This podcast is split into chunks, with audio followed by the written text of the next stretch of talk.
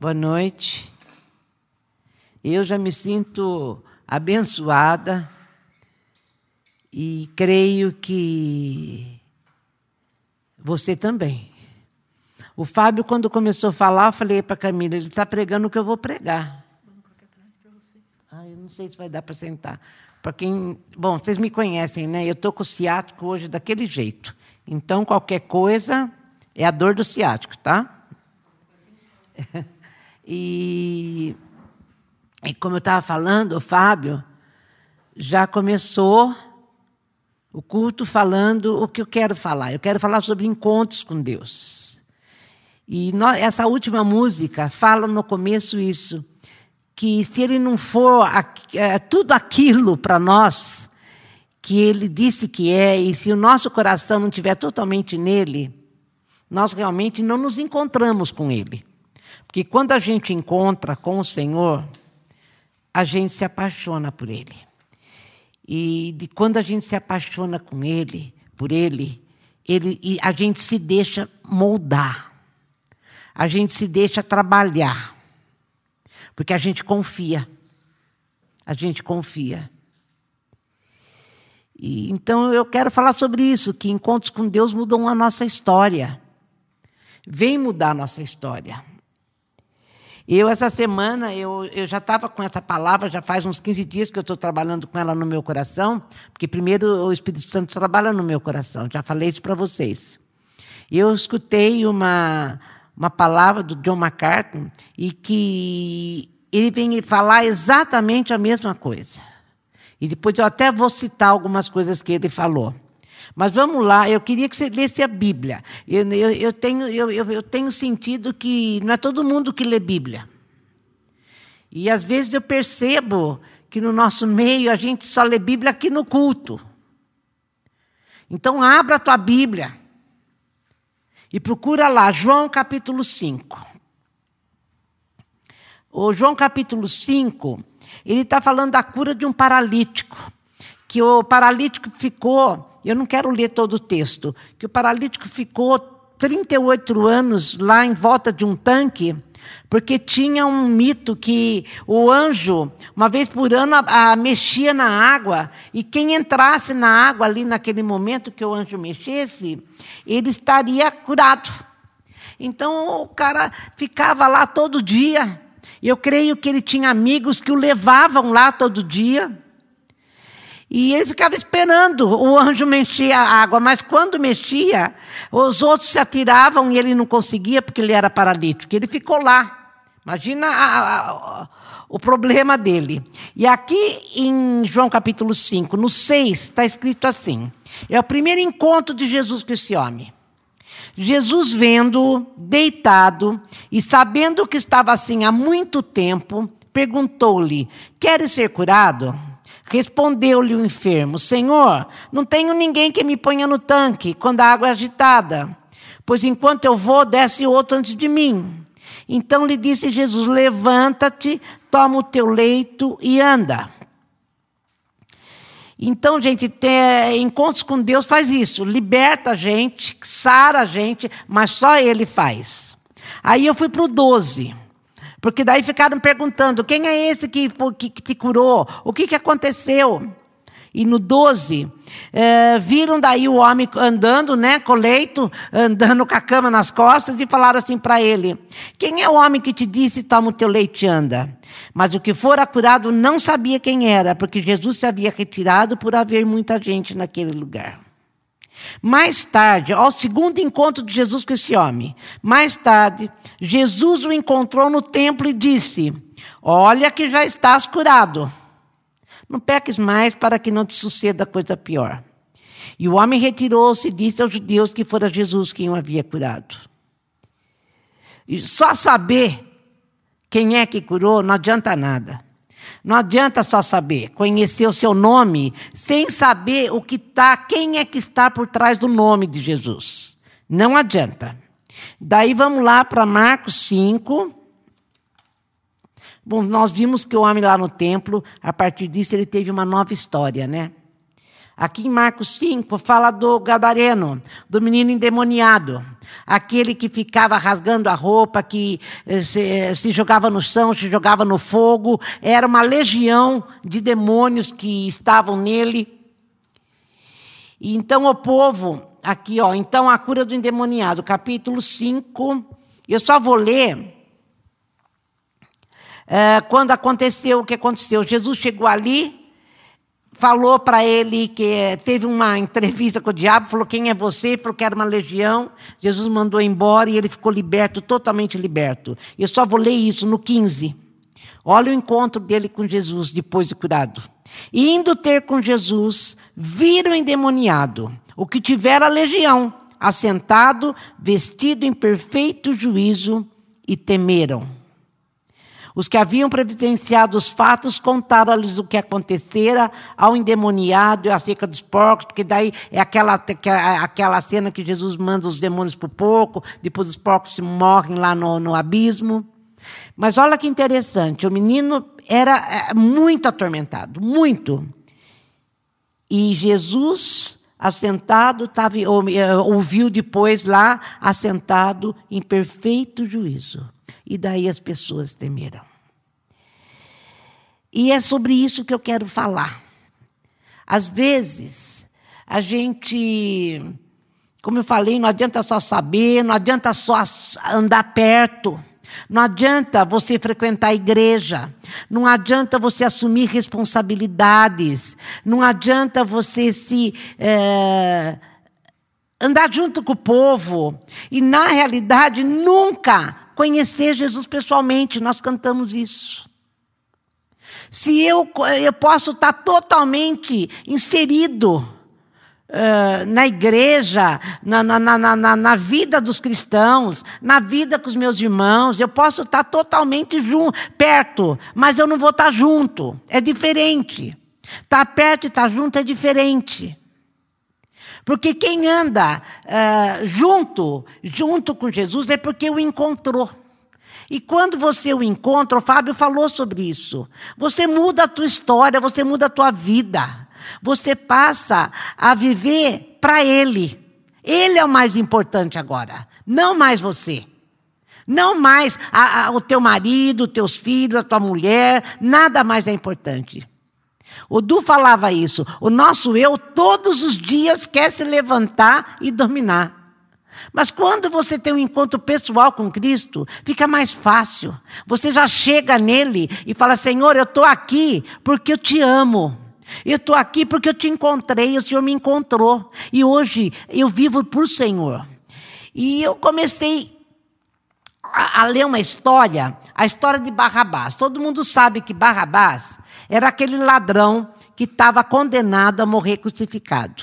E quando Jesus foi uh, também crucificado na época da Páscoa, era normal eles liberarem um, uma pessoa que ia ser crucificado.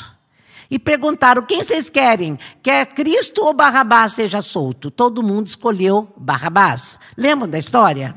Pois é, a partir disso, o primeiro encontro de Barrabás com Cristo foi assim. Foi lá na hora da crucificação.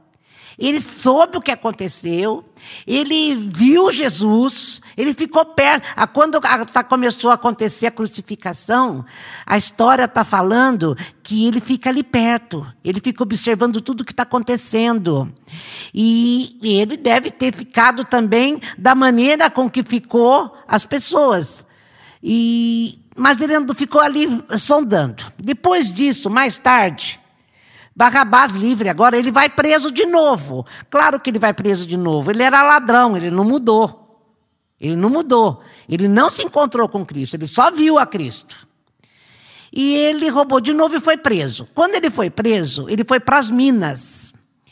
E lá na mina, ele foi. Uh, andavam dois a dois. Lembra daqueles filmes que a gente vê? Uh, duas pessoas presas com uma corrente no pé um do outro?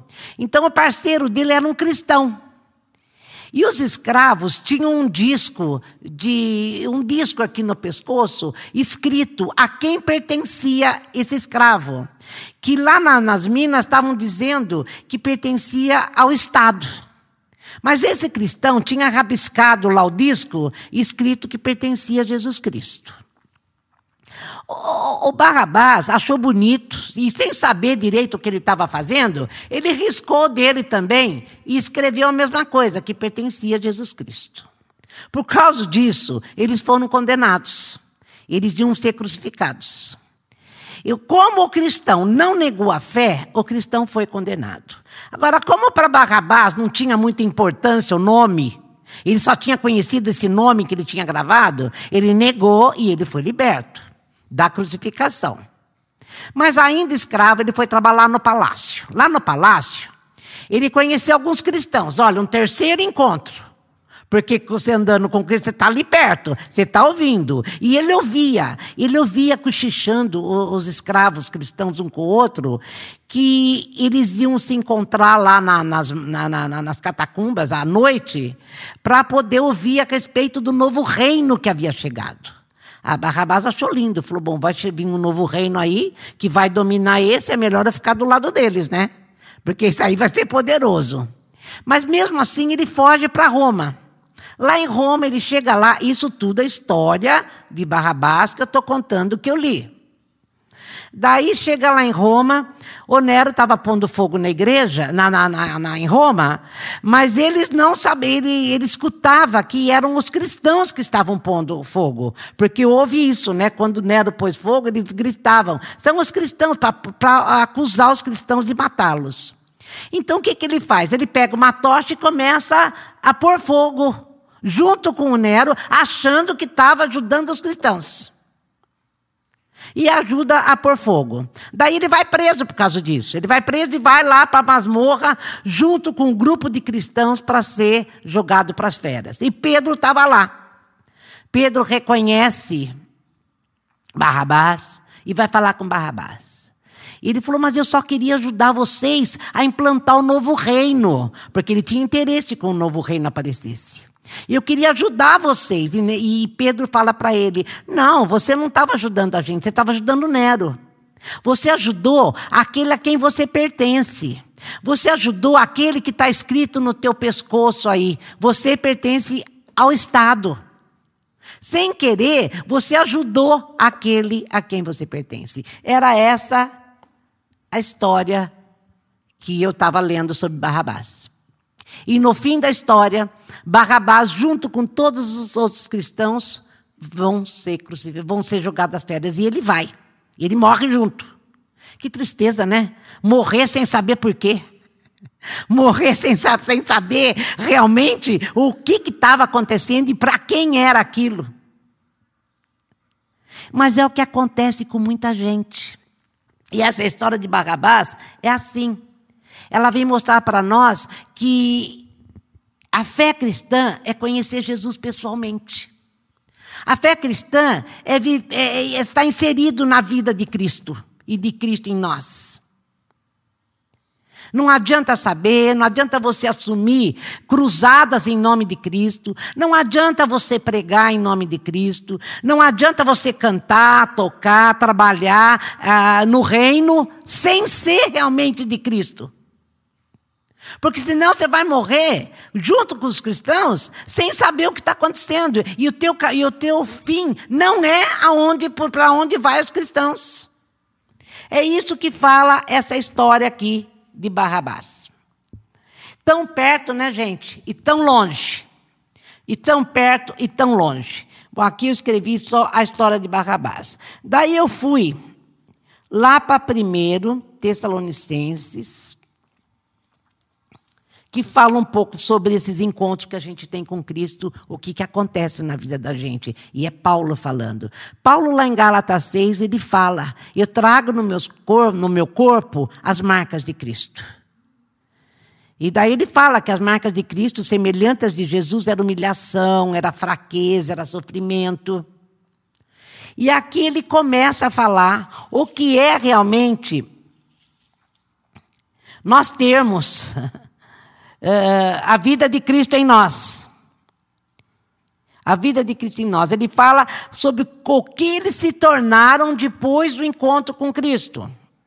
Quando ouviram a palavra, quando realmente entenderam o que tinha acontecido. Esse primeiro louvor que nós cantamos hoje, sobre a graça, eu comecei a pensar, quando a gente pensa naquilo que Jesus fez por nós, pela graça, porque nós não merecíamos. Quando a gente eh, se vê, se, a gente meditasse nisso todo dia, toda hora, nós nunca estaríamos longe daquilo aonde nós não podemos nos afastar. Porque a gente vai reconhecer que em nós não há vida, só há morte. E Cristo veio não só para libertar a gente da nossa paralisia, como libertou o paralítico, e nem para tirar os demônios que estavam dentro da gente. Ele veio para libertar a gente da gente mesmo. Ele veio fazer com que eu tivesse vida agora. E é maravilhoso pensar que é só ele que poderia ter feito isso. E para isso eu tive que ter um encontro com ele. Quando eu encontrei, às vezes eu fico pensando, eu sempre falo isso para o Jorge, quando eu fico pensando que um dia nós vamos encontrá-lo e vamos reconhecer o olhar dele. É maravilhoso pensar nisso. Daí você pode cantar, eu vou adorar, porque é tudo pela graça. É tudo pela graça. E aqui, vamos lá então, 1 Tessalonicenses. Então, ele, Paulo está falando a respeito disso. Paulo, Silvano e Timóteo, a igreja dos Tessalônicos, em Deus Pai e no Senhor Jesus Cristo, graça e paz a vós outros. Damos sempre graças a Deus por todos vós, mencionando-vos em nossas orações e sem cessar. Paulo dando graça pelo grupo lá de Tessalônica. Sinais de um verdadeiro cristianismo, ele fala. Eu vi em vocês de um cristianismo real, né? Do encontro real. Recordando-nos diante do nosso Deus e Pai da operosidade da vossa fé, da abnegação do vosso amor e da firmeza da vossa esperança em nosso Senhor Jesus Cristo. Paulo está falando, eu olhei, eu olho para vocês hoje e tenho notícias de vocês que vocês têm sinais de um cristianismo real, que é a fé a esperança e o amor. Essa fé aqui, e, e, gente, é uma fé que ele entendeu que afeta toda a pessoa. E afetando, ele vai transformar a pessoa numa nova vida, numa nova história. É esse tipo de fé que ele está falando. Porque vocês encontraram, vocês mudaram de vida. Esse amor abnegado aqui eu abro mão de mim mesmo. Vocês abriram mão de vocês mesmos porque vocês viram a Cristo e amam a Cristo. É esse amor que abre mão de tudo. E a esperança é uma esperança que descansa, que sabe do cuidado de Deus por, por nós. Senhor, eu tenho esperança mesmo, o Senhor, através de Jesus Cristo, entrou na minha vida e agora o Senhor cuida de nós. Mas ele continua falando. Olha como é verdade isso que eu estou falando. Aqui no 4. Porque eu vi em vocês a fé, o amor a esperança, reconhecendo, irmãos amados de Deus, a vossa eleição. Reeleição é você ter um disco no teu pescoço de escravo, escrito que você pertence a Jesus Cristo. Você foi comprado por Jesus Cristo. Ele te elegeu para ser dele te elegeu para tomar conta de você, te elegeu para andar com você e você com ele. Então, Paulo está falando: quando eu olhei para a vida de vocês, depois de tudo que vocês escutaram de mim e o que, o que eu preguei do Evangelho, eu vejo em vocês a eleição. Mas não para. Aqui ele começa a falar das marcas que ele vê nesse povo porque tiveram um encontro com Jesus. Quinto, porque o nosso evangelho não chegou até vós tão somente em palavras, mas sobretudo em poder, no Espírito Santo e em plena convicção, assim como sabeis ter sido o nosso procedimento entre vós e por amor de vós. E falei, eu vi em vocês a eleição, porque eu sei que o evangelho chegou em vocês, não só em palavra, mas em poder no Espírito Santo. E daí ele começa. Seis. Com efeito, vos tornaste imitadores nossos e do Senhor, tendo recebido a palavra, posto que em meio de muita tribulação, com alegria no Espírito Santo. De sorte que vos tornaste um modelo para todos os crentes na Macedônia e na Caia. Porque de vós repercutiu a palavra do Senhor, não só na Macedônia e Caia, mas também por toda parte se divulgou a vossa fé. Para com Deus, a tal ponto de não termos necessidade de acrescentar coisa alguma. Pois eles mesmos, no tocante a nós, proclamam que repercussão teve o nosso ingresso no vosso meio, e como deixando os ídolos, vos convertestes a Deus para servirdes o Deus vivo e verdadeiro para guardares dos céus o seu Filho, a quem ele ressuscitou dentre os mortos, Jesus, que nos livra da ira, da vida vindoura. Então, gente, ele começa aqui, ó, no primeiro. O primeiro que ele fala está no versículo 6. Olha, eu vejo a marca de Cristo em vocês, porque vocês se tornaram imitadores de Jesus. Olha aqui, com efeito vos tornastes imitadores nossos e do Senhor. Então eu vejo a marca de Cristo, porque vocês imitam agora a Cristo e a nós. E a segunda coisa que ele fala, que ainda está no versículo 6b, vocês receberam a palavra com muita alegria, mesmo embaixo de muita tribulação. Então, Paulo está falando: olha, vocês se tornaram imitadores, vocês receberam a palavra de Deus, como palavra de Deus, e, se alegraram, mesmo sob muita tribulação. A terceira marca, que está no versículo 7, vocês se tornaram exemplo para outros. De sorte que vos tornastes modelo para todos os crentes na Macedônia e na Caia. A quarta marca, que está no versículo 8. É, davam testemunho da palavra, porque de vós repercutiu a palavra do Senhor, não só na Macedônia e Acaia, mas também por toda a parte se divulgou a nossa fé para com Deus, a tal ponto de não termos necessidade de acrescentar coisa alguma. Além de tudo, ele fala: vocês deram testemunho da palavra e a fé de vocês era evidente. Era todo mundo olhava, todo mundo a caia, todo em volta, todas as cidades em volta, as regiões em volta, começar, vem a fé que vocês têm depois do encontro com a palavra e, que, e com Cristo. Vai se vendo nisso. Nove, nascei, é o seis agora, né? Que está no nove. Ele fala que eles tinham boa reputação pela fé e fidelidade. Pois eles mesmos, no tocante a nós, proclamam que repercussão teve o nosso ingresso no vosso meio. Que como foi importante quando nós entramos na vida de vocês. Como vocês deixaram os ídolos, que já é o sete. É um arrependimento da vida anterior. Como vocês deixaram os ídolos e vos convertestes a Deus para servirdes a Deus vivo e verdadeiro. Uh, o Salmo 51 fala que o arrependimento é uma marca do cristão. O Ari sempre falava: a característica do cristão não é nunca pecar, mas é sempre se arrepender. Então ele está falando aqui que vocês se arrependeram daquilo que vocês faziam. Vocês se arrependeram da maneira que vocês andavam. Vocês andavam servindo a ídolos. E quando vocês viram a Cristo na palavra, e na, na, na pregação de, da palavra, vocês largaram os ídolos. Vocês largaram aquilo que vocês entenderam que não tinha nada a ver com Cristo. E aqui no 8 agora, que é no 10. É a oitava marca. É o que não, aqui é, é esperança em relação à vinda de Jesus. E para, para que vocês se converteram a Deus para servir a Deus vivo e verdadeiro, para aguardardes dos céus o seu filho, a quem ele ressuscitou dentre os mortos, Jesus, que nos livra da vida vindoura.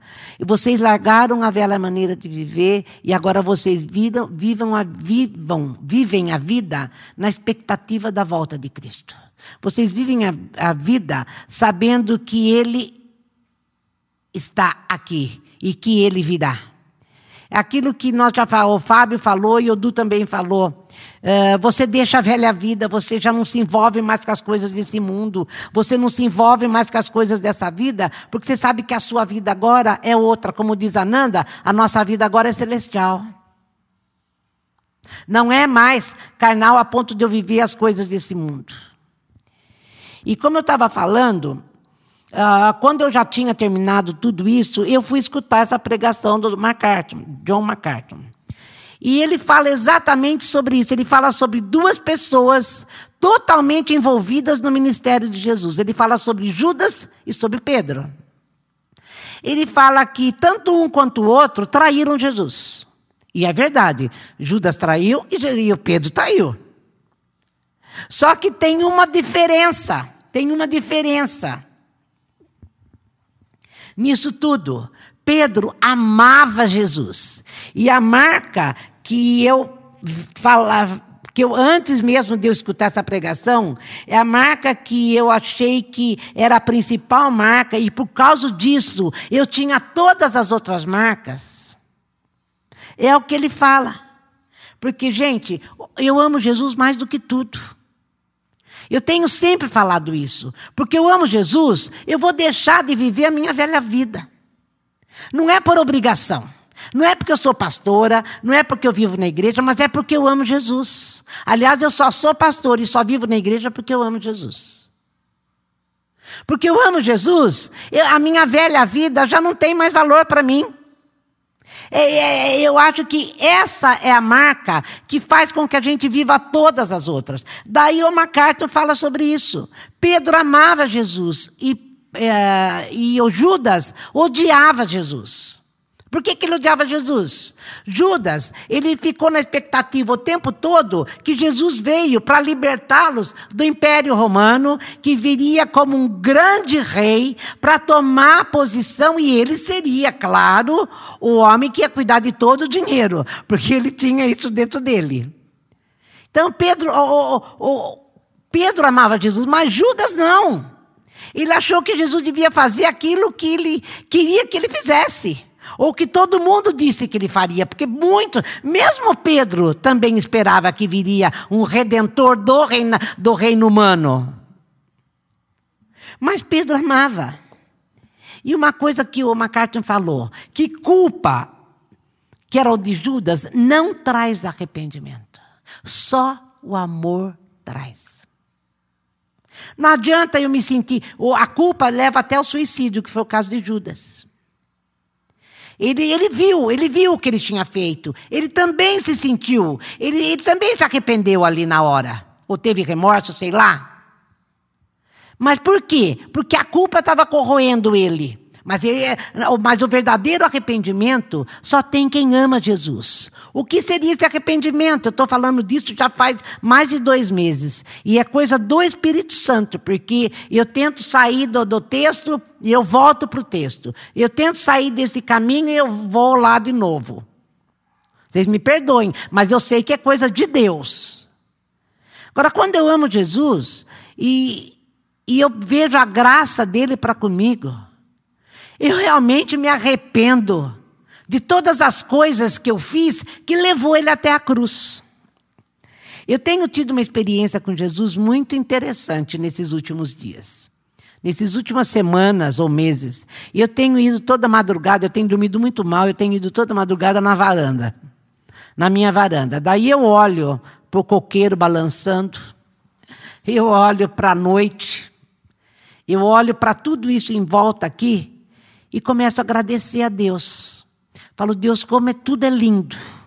Como o Senhor fez tudo lindo. Como o Senhor é maravilhoso. E daí o Espírito Santo, eu sei que é coisa do Espírito Santo, o Espírito Santo me leva a pensar que eu vivia antes sem ver isso, sem ver a beleza de Deus na vida sem ver a beleza de Deus na história, até na planta. Eu não via. Eu achava bonito, eu era bióloga, achava bonito, interessante, sabia como funcionava, mas como criação de Deus e beleza de Deus eu não via. E daí eu começo, eu começo, eu tenho começado a pensar to, quase toda noite, Senhor, a tua graça é que fez tudo isso para nós. A tua graça o Senhor me veio para sarar a minha história. Pra, pra, e daí eu começo a pensar nas coisas que eu fiz no passado, antes de conhecer Jesus. De verdade.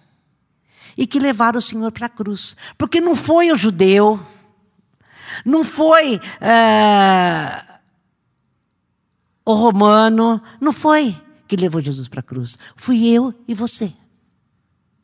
Jesus veio fazer isso. Jesus veio livrar a gente. É como Paulo falou aqui: vocês deixaram os ídolos, vocês deixaram de viver para vocês mesmos, porque nós nos idolatramos. Eu faço do, da minha família um ídolo, eu faço do meu emprego um ídolo, eu faço até da minha igreja um ídolo. E Jesus veio para libertar a gente desses ídolos, para que a gente pudesse servir ao Deus vivo e verdadeiro.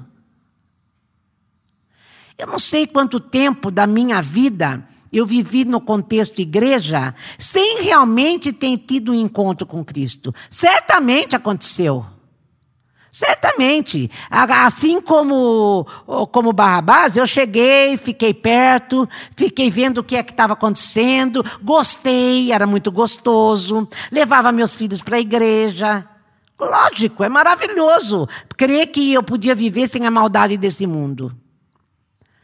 Mas o dia que eu realmente encontrei a Cristo, não tem mais jeito.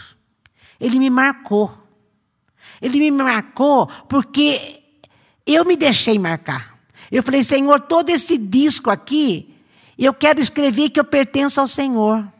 Eu quero escrever que eu sou tua, porque eu te amo. Eu quero dizer, escrever que a minha vida é a tua vida, e a tua vida é a minha vida. É disso que se trata as marcas de Cristo. A Bíblia inteira fala de muitas marcas, tem muitas marcas. Davi, lá no Salmo 16, ele era tão apaixonado por Jesus que ele falou: Olha, o Senhor é tudo para mim, o Senhor é a porção da minha herança. E vou falar uma coisa: se ele não for isso tudo para nós e a porção da nossa herança, de verdade, de verdade, eu vou falar uma coisa muito pesada agora. Ele não é nada. Ele não é nada. Não adianta eu andar perto. Não adianta eu me envolver sem amá-lo tão profundamente que tudo que ele fizer tá bom. Deu para entender, gente? É disso aqui que está falando.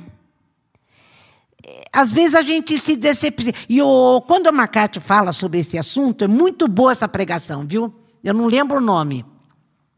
Ele, ele começa falando que a decepção faz a gente se deixar influenciar por Satanás. Judas se decepcionou por Jesus. Ele se decepcionou porque Jesus não era aquilo que ele achou que ele devia ser que seria o redentor da vida humana. No sentido de mudança só de reino, que ele viria como rei, como todo-poderoso, ia queimar tudo aqui que não era dele. E ele se decepcionou. E ele fala que quem se decepciona com Deus não ama a Deus. Não ama, ou ama Jesus Cristo. Que foi o que aconteceu com Judas. Então, em nome de Jesus, que você possa olhar para você hoje e rever às vezes tão perto e tão longe, como foi Barrabás, ou como foi Judas. E tenha uma conversa com Cristo nessa noite. Que você possa chegar diante dele e falar: Senhor, eu acho que eu tenho andado só perto, mas não com o Senhor. Às vezes a gente está andando em caminhos paralelos, sabe? Está totalmente envolvido, totalmente comprometido, mas não é de Deus, não é de Cristo. Não é de Cristo. Então, eu acho que essa noite, o Espírito Santo quer que eu e você possamos ter um encontro. Sabe aquele encontro que o Jesus levou o homem lá para ver o oleiro, estava fazendo o vaso, e o oleiro quebrava o vaso, batia no barro, amassava o barro. E o texto fala que você vai discutir o tipo de vaso que ele vai fazer. Mas quando você tem esse encontro com Cristo, você vai com ele ali na olaria e se deixa quebrar, se deixa moldar, porque sabe que a obras da mão dele no barro, você, vai ser isso, ó. Para servirdes o Deus vivo e verdadeiro. E isso te basta. Isso enche o teu coração de alegria, de gozo e cada vez mais apaixonada por Cristo.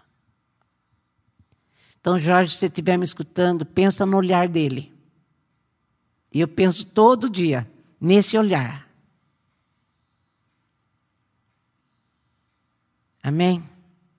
Que Deus te abençoe, te guarde e faça você realmente se olhar e falar: Jesus, eu não quero mais estar perto e longe. Eu quero realmente estar junto com o Senhor. Espírito Santo, isso é uma coisa que só o Senhor pode fazer. Por melhor que eu pregue ou não pregue, por mais que eu seja como Paulo, uh, falar a tua palavra com poder, ou com pseudo-poder, não vai adiantar. Se o Senhor não tocar e não envolver cada um que estiver ouvindo a tua palavra nesse sentido, de que o Senhor Jesus tem que ser objeto do nosso amor. Senhor Jesus, muito obrigada, muito obrigada por aquela cruz.